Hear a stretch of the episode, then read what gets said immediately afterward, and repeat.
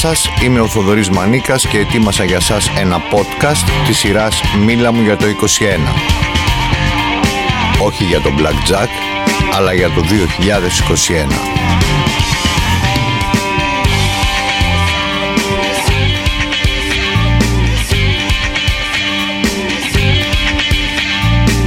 Μίλα μου για το 21 μια σειρά από podcast όπου οι προσκεκλημένοι μου που δεν είναι οι συνήθεις μαϊντανοί των media μιλούν για διάφορα αλλά κυρίως για όσα σημαδεύουν τη χρονιά που διανύουμε.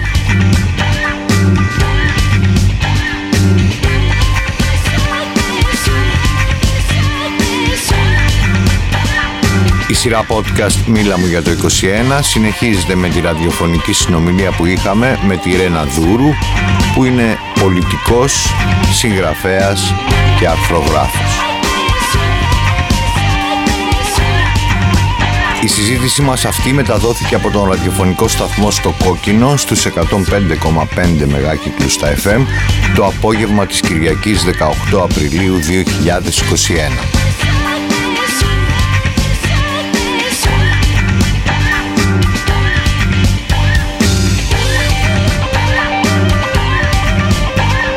Τη Ρένα Δούρου μιλήσαμε για τα ευάλωτα ζητήματα του περιβάλλοντος, της δημοκρατίας και των εργασιακών και ανθρωπίνων δικαιωμάτων, αλλά και για κάποιες προσωπικές επιλογές της ως γυναίκα και ως πολίτης.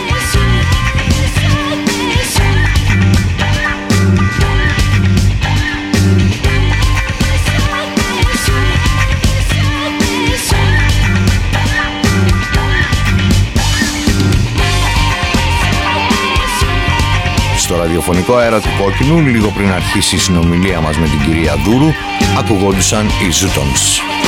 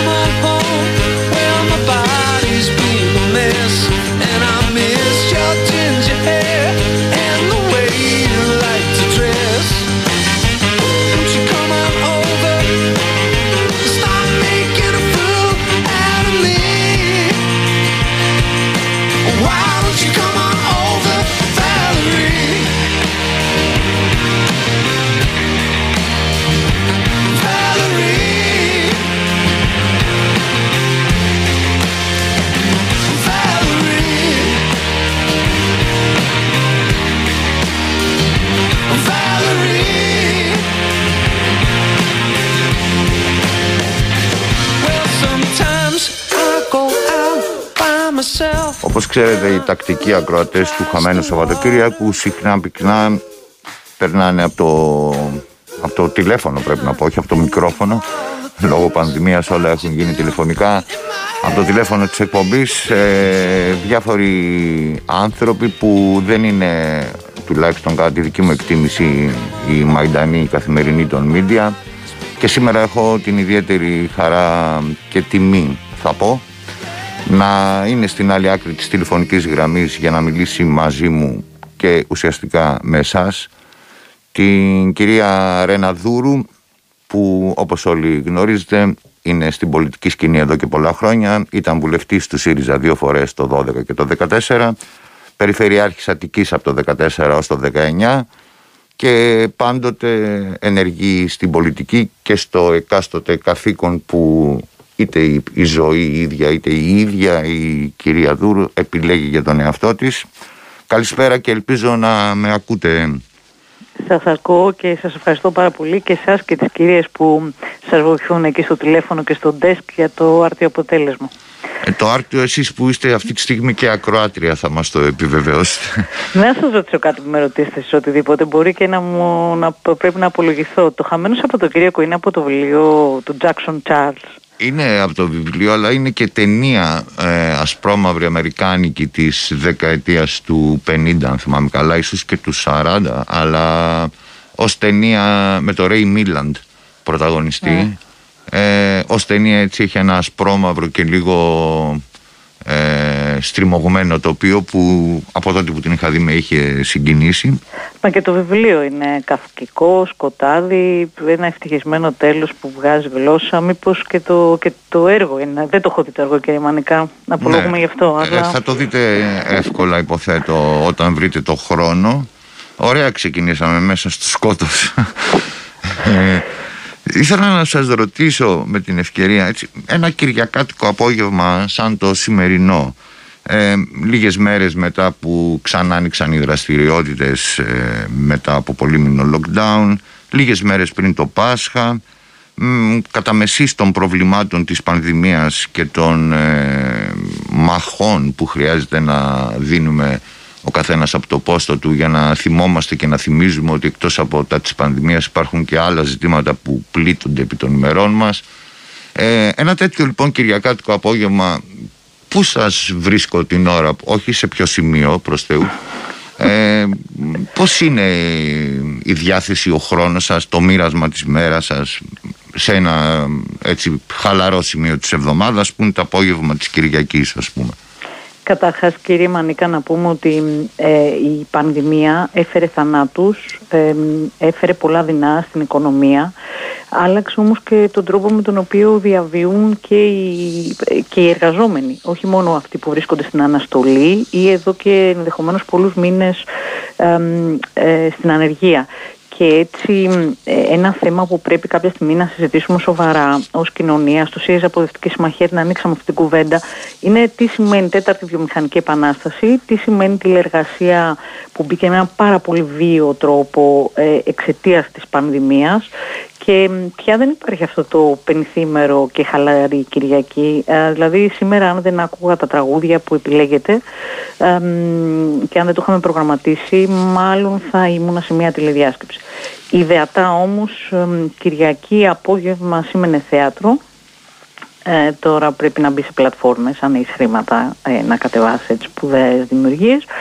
Ε, σημαίνει όμως και αγκαλιά με βιβλία. Όσοι ξαναλέω έχουμε την τύχη. Για σκεφτείτε τώρα να έχεις δύο παιδιά, να είσαι στα 60 τετραγωνικά, να πρέπει να τηλεργαστείς ακόμα και Κυριακή. Ε, δηλαδή ε, για να μην προκαλέσουμε όρους αρχαιολινικής ύβριεως, εγώ έχω την τύχη να παίρνω αγκαλιά βιβλία όταν δεν βρισκόμαι σε τηλεδιάσκεψη. Ναι, ωραίο ακούγεται αυτό. Ε, θίξατε κάποια στιγμή το θέμα των προβλημάτων που αντιμετωπίζουν οι εργαζόμενοι και δεν είναι λίγα. Ε, μένω σε κάτι που έχω σημειώσει σε μια από τις δικές σας ε, πλευρές ε, του εαυτού σας όταν εργάζεται ε, μην πω ότι ήταν και ένα αρχικό κίνητρο αφού δεν γνωριζόμαστε από την αληθινή ζωή ε, για να ζητήσω αυτή τη ε, συνομιλία. Ε, είχα προσέξει στην Κυριακάτικη Αυγή που δημοσιεύετε τα άρθρα σας ε, ότι σε αντίθεση το, το παρατηρώ σχολαστικά αυτό όσα χρόνια είμαι στη δημοσιογραφία όσες δεκαετίες μάλλον σε αντίθεση με το τι συνηθίζουν άλλοι είστε σχολαστικότατοι στις αναφορές των πηγών σας ε, αλλά και στο να αξιοποιείτε αποσπάσματα από τις πηγές αυτές πράγμα που στη δική μου κρίση και σκέψη σημαίνει πρώτον γνώση ξένων γλωσσών.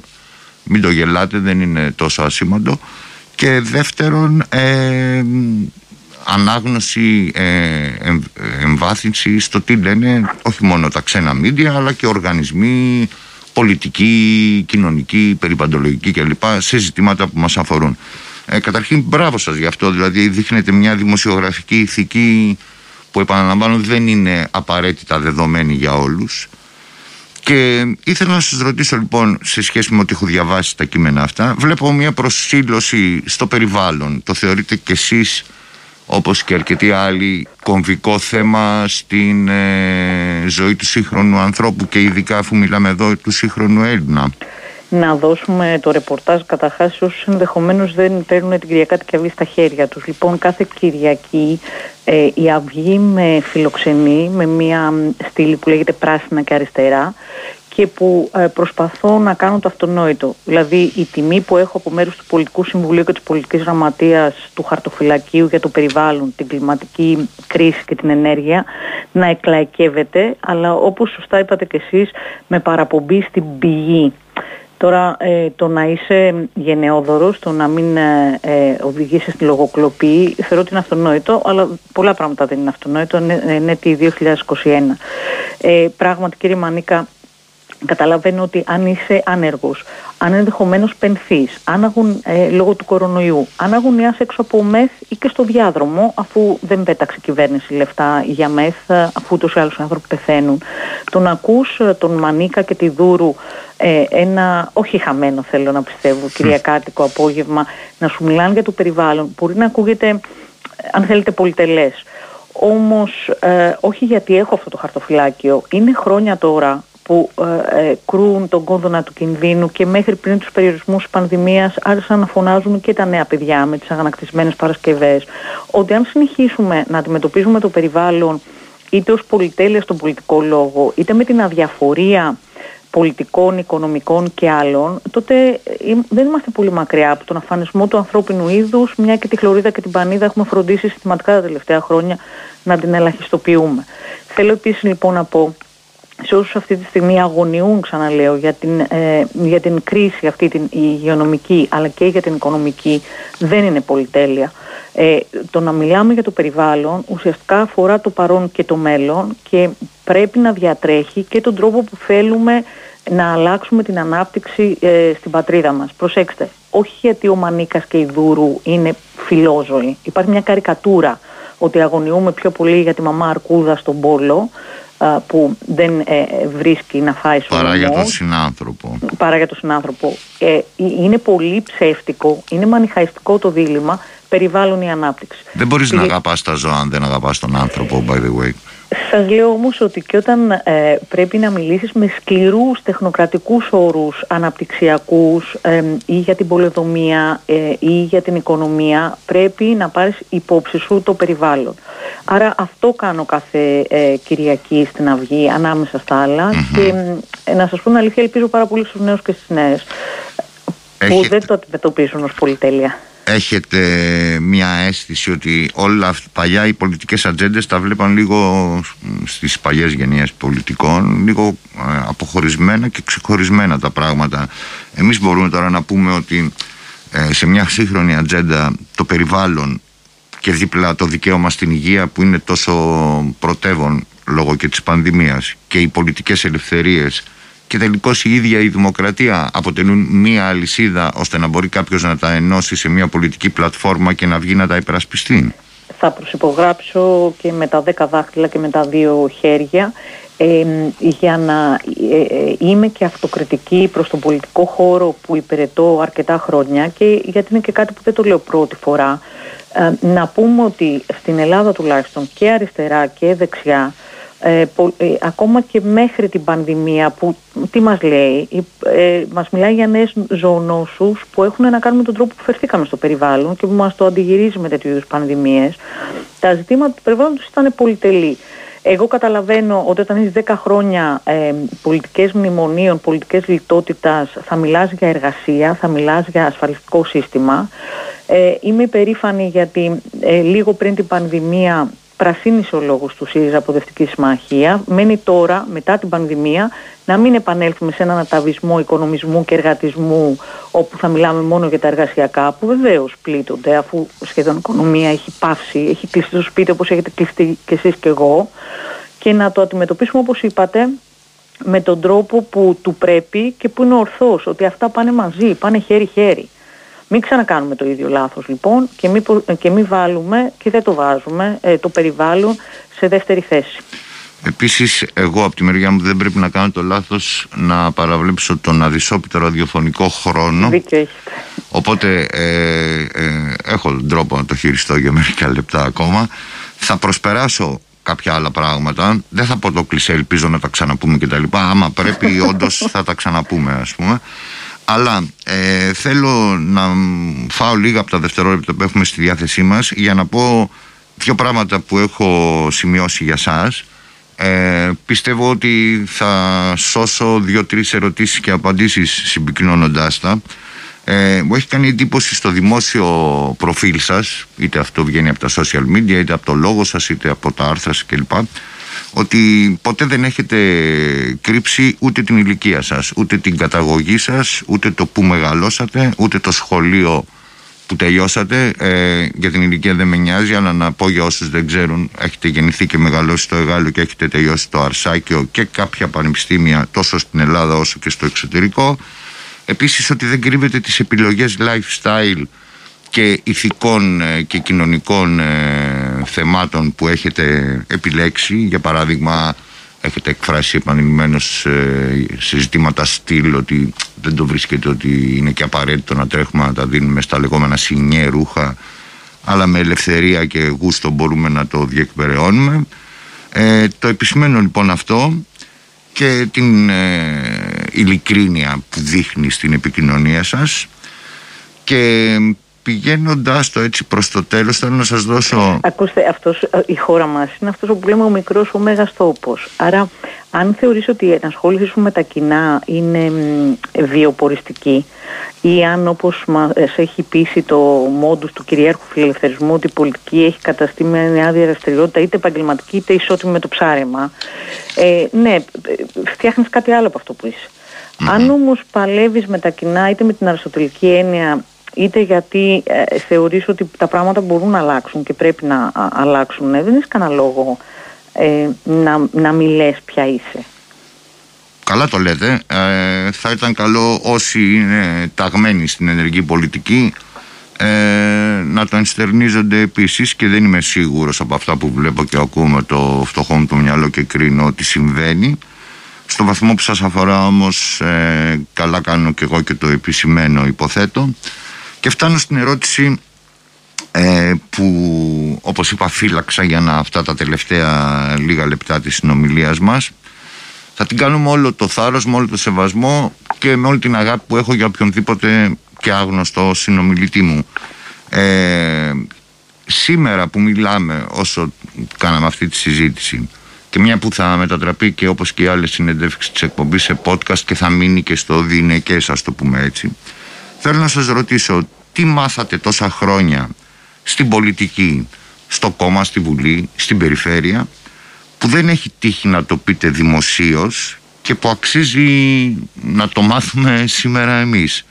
Ε, τι θα μπορούσε να είναι αυτό έτσι όπως κύλησαν τα χρόνια και έχει συσσωρευτεί τόση εμπειρία στην πολιτική σκηνή μέσα σας; Και έχουμε μόνο λίγα δευτερόλεπτα.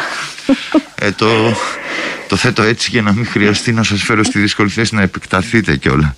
Δεν, ε, δεν ε, έμαθα ένα, όπως σας λέω, ή δεν είδα ε, μόνο άσχημα ή δεν είδα μόνο καλά. Ε, προσπάθησα να επιβεβαιώσω, χωρίς να αρκισισμό και αλαζονία, ότι η αριστερά δεν είχε απλώς καλύτερα οράματα, ότι η αριστερά έχει ένα ρεαλισμό. Και αφού πολύ απλά δεν είναι, λέω, ρεαλιστικό να πιστεύει κανείς ότι αυτό που έχουμε σήμερα είναι συνάμα το καλύτερο, που θα μπορούσαμε να έχουμε και στο μέλλον, άρα θεωρώ ότι ό,τι και να σου συμβεί πρέπει να παλεύεις για, γιατί δεν θέλω να εξαφανίσω το παρελθόν και όλα αυτά που έμαθα, αλλά δεν πιστεύω ότι το, το παρελθόν απλά σε καθοδηγεί. Ε, θυμόμενοι το παρελθόν, βλέπω τη διαφορά με το παρόν και κατ' επέκταση με το μέλλον και ξέρω ότι μπορούν να αλλάξουμε τα πράγματα. Ε, ε, επίσης πολλές φορές όταν θέλω να προβοκάρω ε, συντρόφους και συντρόφισσες λέω ότι δεν μαθαίνεις ε, μόνο από την ενασχόληση με τα κοινά. Μαθαίνεις αγκαλιά με τα βιβλία σου μαθαίνεις αγκαλιά με τις μουσικές σου αυτό που κάνετε εσείς κάθε Σάββατο και Κυριακή. Μπορεί να μάθεις περισσότερα από ένα θέατρο παρά από μια συνεδρίαση ενός ε, κομματικού οργάνου αλλά το στίχημα και η αγωνία μου κύριε Μανίκα είναι αν όλα αυτά μπορείς να τα μεταλαμπαδέσεις ε, για να μην γίνεις αυτοαναφορικός, για να μην γίνεις ναρκισιστής, για να μην στο τέλος αφορά ε, όλη σου η δράση ένα περίκλειστο περιβάλλον, ξαναλέω αυτοαναφορικό, που στο τέλος υπηρετεί μόνο τον ίδιο το λόγο της ύπαρξής του. Δηλαδή, γιατί αποστρεφόμαστε στις κομμένες κεφαλές, τις κομμένες κεφαλές των τηλεπαραθύρων, διότι μιλάνε περισσότερο χρόνο και από τους δημοσιογράφους και τους τηλεπαρουσιαστές και το απτό μετρήσιμο αποτέλεσμά τους είναι ελάχιστο. Επειδή είναι τελικά αυτοαναφορικοί, επειδή είναι εκεί για να αυτοαναπαράγονται. Αυτή είναι η δική μου αγωνία, ότι το μικρό και το μεγάλο που έμαθα να πάει πιο πέρα. Ε, και προσπάθησα και το διάβασμα, το θεατρικό έργων, η παρουσίαση παραστάσεων να γίνει αυτό μετρήσιμο αποτέλεσμα και στη Βουλή και στην Περιφέρεια με το πώς στηρίξαμε τον πολιτισμό, ε, πώς στηρίξαμε την τέχνη. Αλλά αυτή είναι η αγωνία μου. να μην χρειαστεί μετά από χρόνια να σας πω ότι ξέρετε ε, τι να κάνω, έπρεπε να κάνω και αυτό ή έπρεπε να πω και εκείνο γιατί αλλιώς ε, πώς θα παρέμενα στην πολιτική. Εγώ από αυτό που είπατε κρατώ ε, σαν ιδιαίτερη σημασία αυτό για την προτεραιότητα που ενίοτε πρέπει να έχουν ε, άλλες και όχι σκληρά πολιτικές δραστηριότητες ε, στη ζωή μας. Θα σας ήμουν ευγνώμων αν μπορούσατε να πείσετε και τους γύρω σας στο ε, κόμμα στο ΣΥΡΙΖΑ ότι είναι προτεραιότητα αυτό και όχι μόνο ο στεγνός πολιτικός λόγος σε κάποιες περιπτώσεις. Και γενικώς ε, είμαι ταπεινά ευγνώμων που δεχτήκατε να κάνουμε αυτή τη συζήτηση. Ε, κλείνοντας ε, θα παίξω ένα από τα τραγούδια που μου ζητήσατε. Με εντυπωσίασε η λίστα σας. Όχι τόσο για τα τραγούδια και τους καλλιτέχνες, αλλά για το ότι ήταν ποικιλόμορφη και γιατί έχει και μερικά τραγούδια που πρέπει να αγαπάς πολύ τη μουσική για να τα επιλέξεις. Και αποχαιρετώντας αφήνω τα τελευταία δευτερόλεπτα σε εσάς. Εγώ να σας διορθώσω, γιατί παρασυμφωνήσαμε, να σας πω ότι έχουμε ψήγματα αλλά και δείγματα το ότι ε, ο χώρος στον οποίο υπηρετώ, δηλαδή η ΣΥΡΙΖΑ Προοδευτική Συμμαχία, δεν θεωρεί δευτερεύουσα την αξία της τέχνης, δεν, δεν θεωρεί ε, πολυτελή την κουβέντα για το περιβάλλον. Ε, είναι όμως πολύ δύσκολη καιρή. Ε, έχουμε μια κρίση σε όλα τα επίπεδα. Εσείς βάλετε το ζήτημα της δημοκρατίας. Εγώ σας ευχαριστώ πάρα πολύ ε, που μιλήσαμε κάπως διαφορετικά, αλλά εν τέλει πολιτικά με το πι κεφαλαίο. Ε, και σας ευχαριστώ πολύ που δεν μας αφήνετε να είναι τα Σαββατοκύριακα χαμένα με τις μουσικές κάθε Σάββατο και κάθε Κυριακή. Να είστε καλά. Ε, επισημένω για το Τζολίν που ακούμε με την Τόλι Πάρτον ένα από τα τραγούδια που διαλέξατε. Σας το κάνω δώρο στη συσκευασία της συνεργασίας Και ήθελα και να σας προκαλέσω. ή μάλλον όχι σας. Όχι σας. Ε, η, η Πάρτον όπως πολλές γυναίκες που είναι στη δημοσιά έχει παραξηγηθεί λόγω της εμφανισής της αλλά μια, έχει μια συγκλονιστική ζωή. Μα, μια χαρά κυρία Και είναι. πέρσι χρηματοδότησε και την έρευνα στο εμβόλιο δίνοντας πάλι κλείνοντα το μάτι ότι μπορεί να είμαστε πολλέ ταυτότητε, αλλά πάντα να υπηρετούμε το καλό. Να είστε καλά, κυρία Δούρου. Χίλια ευχαριστώ. Και εγώ και εγώ. Και τα λέμε.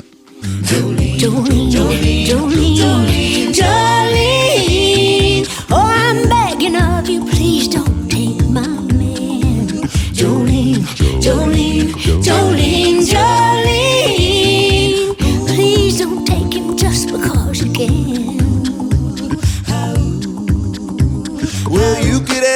your choice man, but I can never love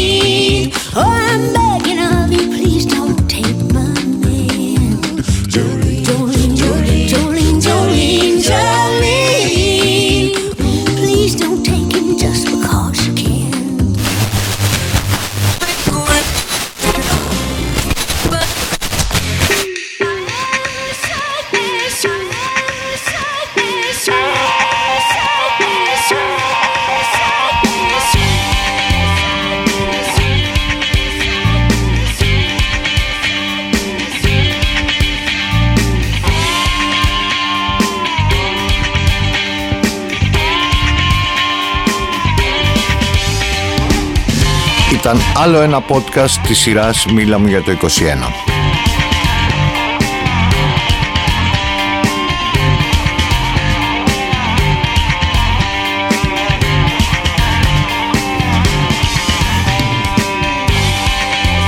Σήμερα ακούσατε το podcast με τη ραδιοφωνική συζήτηση που είχαμε με τη Ρένα Δούρου που είναι πολιτικός, συγγραφέας και αρθρογράφος.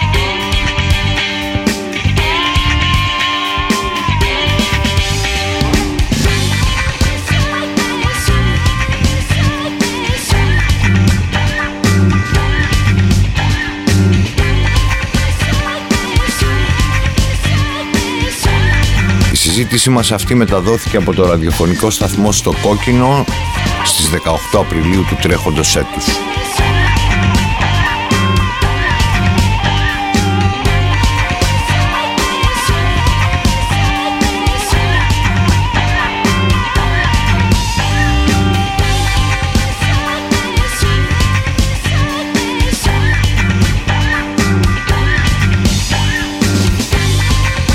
Κονσόλα του κόκκινου ήταν η Σοφία Ξερικού.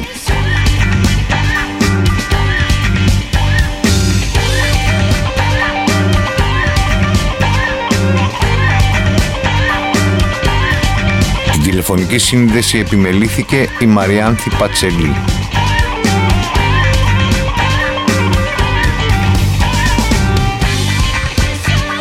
Ακούστηκαν τραγούδια με τους Ζούτονς και την Τόλι Πάρτον.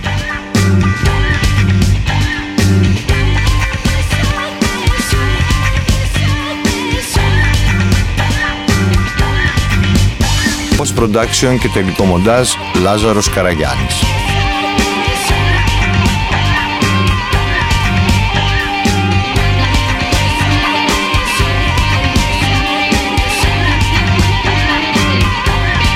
Ήταν μια παραγωγή του Θοδωρή Μανίκα για τον ραδιοφωνικό σταθμό στο Κόκκινο.